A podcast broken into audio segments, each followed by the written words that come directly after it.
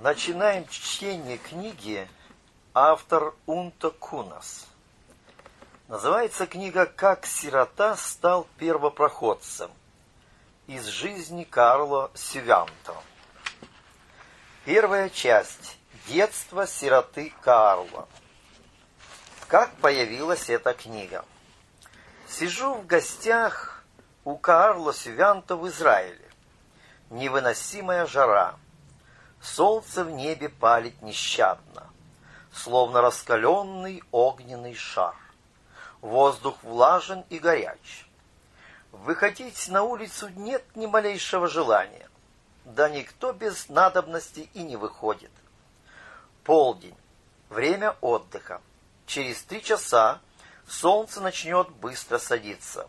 И после шести часов вечера, когда начинает темнеть, пробуждаются даже самые сонные, и жизнь кипит до поздней ночи. В комнате Севянта прохладно, немного клонит ко сну, но разговор не прекращается. Мы встретились после долгого перерыва на чужой земле, и у нас есть возможность свободно поговорить обо всем. Так о многом хочется спросить, и Сювянта охотно готов отвечать и рассказывать. Разговор заходит об условиях миссионерского труда, о странных законах и ограничениях, существующих в стране. Учреждения работают медленно, несмотря на спешку и нужды людей. Нужно обладать изрядным терпением и энергией, противном случае в жизни ничего не достигнешь, тем более на миссионерском поприще. Иногда приходится тормошить сонного, пассивного чиновника, требуя, чтобы он начал работать. Да поймите, наконец, что это срочно, и при этом надо помнить, что ты христианин, и никого не оскорбить. Требуется мудрость, чтобы находить правильный подход каждому человеку. К тому же всегда есть и житейские трудности. Жизнь в стране дорогая, и часто приходится сводить концы с концами. «Как ты со всем этим справляешься?» Спрашиваю я удивленно. Нужно всегда быть настроенным на борьбу и иметь твердое желание добиться своего. Если подавать документы на рассмотрение, как бы извиняясь, то можно даже не надеяться на то, что их хотя бы прочтут. Поэтому на чиновников нужно давить, то есть несколько раз в неделю ходить на прием и, глядя в глаза, спрашивать, в чем проблема? Что, дела в этой стране так трудно решаются? Наверное, потребовалось время – чтобы привыкнуть к таким условиям, говорю я. Да, жизнь научит. Но могу сказать, что я готовился к этому служению уже в детстве. В детстве? Что ты имеешь в виду? Заинтересовался я. Видимо, ты не слышал, какое у меня было детство. Добродушно усмехается собеседник. Видишь ли, я остался без матери, когда мне было всего восемь месяцев, и жизнь с мачехой была моей первой школой до того времени, когда я сам смог заботиться о себе. Вот это была школа так школа. Могу только Бога благодарить, что остался жив и здоров. А я думал, что злые мальчики существуют только в сказках, да и разговоры о них сильно преувеличены. Знаешь, суровая действительность моей жизни гораздо удивительнее любых сказок. Без сомнения бывают и хорошие мачехи, которые с любовью воспитывают сирот. Особенно если эти мачехи верующие, но моя мачеха не была такой. Рассказав несколько историй из своего детства, он срывает завесу прошлого. Рисуя судьбу сироты в когтях, кавычках, злой мачехи, я слушаю и удивляюсь. Неужели такое возможно? Послушай, брат, о твоей жизни можно написать целую книгу. вполне возможно. Но кто этим займется? Да и времена эти были, да прошли. Правда, порой, когда я закрываю глаза, передо мной, как на экране, пробегают картины детства. Но это длится недолго. Появляются новые проблемы и трудности, в борьбе с которыми прошлое остается в тени. И рассказчик опять добродушно посмеивается. Ты ведь собираешься приехать в Финляндию. Давай сделаем так, что ты зайдешь ко мне и расскажешь все по порядку, а я постараюсь сделать из этого небольшую книгу. А будет ли это благословением? Думаю, да. Во всяком случае, многие дети станут относиться к своим родителям с большей благодарностью, когда узнают, каким трудным иногда бывает детство у других детей. Прошло несколько месяцев, и вот мой друг в Хельсинки сидит у меня в гостях, в кресле напротив меня. Он приехал для интервью. В течение пяти часов он рассказывает о жизни и отвечает на мои вопросы. Расстаемся мы поздно вечером. Перед тобой, читатель, все, что он мне рассказал. Итак, название «Короткое счастье». Мой отец окончил ПТУ по специальности техник-строитель. Он получил должность начальника строительства железной дороги на участке Йоненсу-Нурмес. И они с матерью стали жить на станции Кельва в районе Пилицярви. Это происходило в 1908 с 8 по 1910 годах. Когда я родился в 1909 году, моей матери было чуть больше 20 лет. Возможно, поэтому роды настолько ослабили ее здоровье, что она так и не смогла восстановить, восстановиться. Вскоре после этого у нее обнаружили туберкулез легких. По этой причине меня с матерью пришлось разлучить. Ее состояние постепенно ухудшалось. И когда мне исполнилось восемь месяцев, мама умерла. Отец мой был родом из Лапинлахты. В то время там жила одна верующая семья, которая взяла меня к себе, и их дом стал моим первым домом. Не знаю, приходил ли отец когда-нибудь навещать меня. Если и приходил, то мне никогда об этом не говорили, поэтому я считал Мину и Хейки, так звали этих людей, своими настоящими родителями, а их дочь, которой было уже больше десяти лет, своей сестрой. Это время было самым счастливым в моем детстве. Наш дом находился в красивом месте, на высоком холме, примерно в ста метрах от шоссе.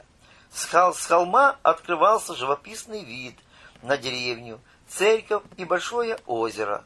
Мальчишки из, жив...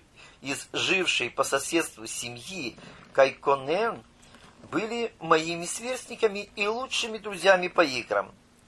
Так безмятежно началась моя жизнь, полная счастливых надежд. Мои приемные родители были христианами, поэтому я воспитывался в послушании и страхе Божьем. Мне помнится этот период, как самый безоблачный в моей жизни. Приемный отец хорошо играл на кантеле. У него был длинный самодельный инструмент, всего с одной струной. На этой струне он играл, водя по ней смычком от скрипки, воспроизводя всевозможные мелодии. Его любимым гимном был «Муж скорбей». Эта песня простыми словами рассказывала о страданиях Христа. Мама Мина растила меня как родного ребенка. Мне не было еще и четырех лет, когда однажды вечером я заметил, что Мина очень печальна и что она время от времени краем передника вытирает глаза. Папа тоже был задумчивым, поглядывая на меня с грустью. «Почему вы такие тихие? И почему мама плачет?» — спросил я, готовый тоже заплакать. мама попыталась выглядеть веселой. «Послушай, Карла, теперь тебе будет очень хорошо. Завтра к нам приедет дядя с тетей, которые живут в городе Иссалме, и ты поедешь к ним в гости. Правда, здорово? Там у них очень красивый дом, и ты, если захочешь, можешь остаться у них и пожить подольше. Ни с какими чужими дядями и тетями я не поеду. Я хочу быть дома с мамой и папой. Дело было в том, что мой родной отец женился второй раз. Он был назначен районным начальником по строительству в Исалме. Они собирались забрать меня к себе. На следующий день дядя с тетей приехали. Они привезли с собой конфеты и печенье, посредством которых они собирались сблизиться со мной. Но я держался поближе к своей маме, готовый воспротивиться, если меня будут отправлять с незнакомыми людьми. Настал вечер, и очень довольный я отправился спать в свою кровать. Сестра, укрыв меня одеялом, погладила по щеке и пожелала спокойной ночи. Затем она, громко заплакала и выбежала из комнаты. «Почему она так плачет?» — подумал я. «Ведь появление чужих тети и дяди мне ничем плохим не грозит. Они же меня никуда не увезли, я буду дома с мамой и папой, как и раньше. Утром дядя стал меня уговаривать. Ты ведь поедешь с нами в Исалне. Там хорошо, красиво и много друзей, с которыми ты сможешь играть. Нет, с чужими я никуда не поеду. Я останусь с мамой, папой и сестрой дома. Мама, утирая слезы, складывала мои вещи в чемодан, и когда прошло время, мы все вместе отправились на вокзал. Я начал плакать, и мама тоже не могла сдержать слез. Я никак не мог понять, почему мне надо оставить свой любимый дом и ехать с чужими людьми в какой-то город. Это был горестный момент. Следующая глава «Новый дом». В городе был красивый дом, и совсем другие условия. Мне объяснили, что теперь я живу в своем настоящем доме со своим родным отцом, и что моя мама много лет назад умерла. Я старался быть послушным и доброжелательным мальчиком. И дом в Лаплингхалте э, потихоньку исчез из моей памяти.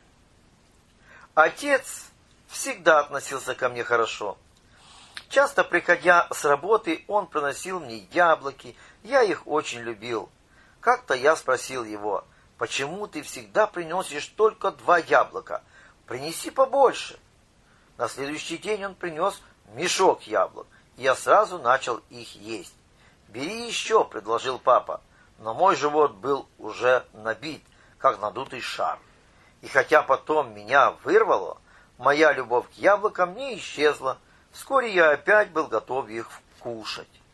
Как-то раз я решил прогуляться, как мне тогда казалось, по большому городу.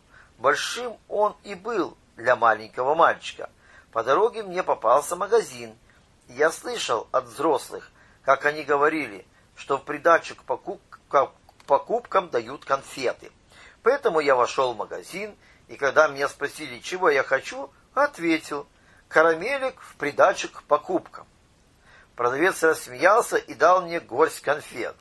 Довольный вышел на улицу и сразу понял, что не имею ни малейшего представления, где мой дом и в какую сторону идти. Понятное дело, я расплакался. Как раз по улице шел полицейский.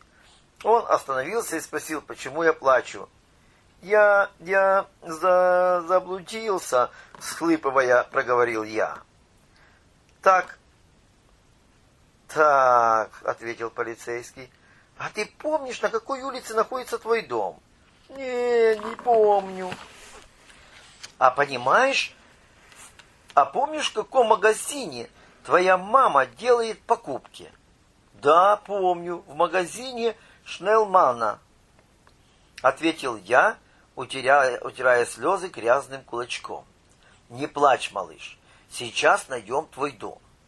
Он взял меня за руку, и через несколько минут мы были у магазина Шнеллмана. Ну а теперь можно сказать, где находится твой дом? Спросил дружелюбный полицейский. Могу, крикнул я радостно. Вон, в том доме я живу. Вот и хорошо. Только не уходи больше так далеко, если не знаешь, как вернуться домой, посоветовал полицейский. Отцу не нравилась городская жизнь. Он так и не смог прижиться в городе. Не знаю почему, может зарплата была маленькой или по какой-то другой причине, но он попросил перевести его на работу в город Копио на должность младшего железнодорожного мастера. Теперь он работал в сельской местности, и его обязанности входило поддерживать порядок на участке железной дороги между городами Копио и Пиексямяки. Зимой он должен был расчищать пути от снега, что было довольно сложной и трудной работой. Иногда он брал меня с собой, и это было здорово. Э, состав был небольшой, только паровоз и снегочистительный вагон. Отец был начальником состава. Как только выпадало много снега, мы немедленно выезжали на этом поезде расчищать пути. Снегоочистительный вагон имел специальные крылья и хобот. Хобот – устройство, которое на ходу поднимало снег со шпал, а крылья отбрасывали его в сторону. Приближаясь к узким местам, где дорога проходила между отвесных скал, крылья приходилось убирать, а на переходах, где, было проложены, где были проложены деревянные мостки, поднимать хобот. Это было удивительное чувство быть вместе с отцом.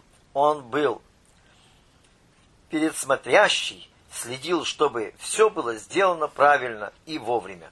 Когда отец кричал «Убрать крылья!», и я кричал «Убрать крылья!», и когда отец кричал «Поднять хобот!», я тоже кричал «Поднять хобот!». Мне казалось, что я нахожусь на спине огромного слона где-то далеко в джунглях Индии. Это было здорово. Конечно, отец не часто брал меня на работу, но тот день, когда брал, был для меня настоящим праздником. Когда мне исполнилось семь лет, я пошел в школу. Мне нравилось учиться, поскольку я был очень любознательным и хотел выучить все, что необходимо знать в жизни. С каждым годом моя жизнь в семье становилась все труднее. После рождения первого брата отношение моей мачехи ко мне из холодного превратилось в грубое. Время от времени я получал пощечины или пинки – поэтому старался держаться подальше от нее или вообще не попадаться ей на глаза. А вот в школе было интересно. Наш учитель был пожилым человеком и не очень требовательным в отношении дисциплины. В то время как другие ученики баловались на уроке и были невнимательны, я буквально проглатывал каждое предложение, стараясь все запомнить. Не было у меня трудностей и с математикой. Когда учитель еще только объяснял новый материал, я уже вовсю решал примеры на эту тему. Сложнее было на уроках ру рукоделия, на которых в то время и мальчики должны были учиться вышивать. Я считал это занятие девчоночьим. Всякий раз, случайно уколов иглой палец, я непроизвольно громко вскрикивал. Учителю, конечно, это не нравилось, и он делал мне замечания. Но вскоре я нашел решение этой проблемы. Я предложил соседке по парте, которая хорошо вышивала, но была слаба в математике, заключить взаимовыгодную сделку. Ты вышивай для меня узоры, а я буду решать за тебя задачи. Она согласилась, и с тех пор у нас не было никаких проблем. А о том, насколько это было правильно, я не задумывался. К тому же после нашего соглашения мои пальцы были целы, а у соседки по парте все задачи были решены в срок. Следующая глава. Тревожные времена. Первая мировая война. Всюду неспокойно. Русские солдаты поставили около железной дороги подобие человека, два столба, с прицепленным к ним мешком сена. С громкими криками они по очереди набрасывались на этого человека и протыкали его штыком. Ох, не к добру все это, охали старые люди. Вот увидите, и в этой стране начнется война. Ох, кровушка польется.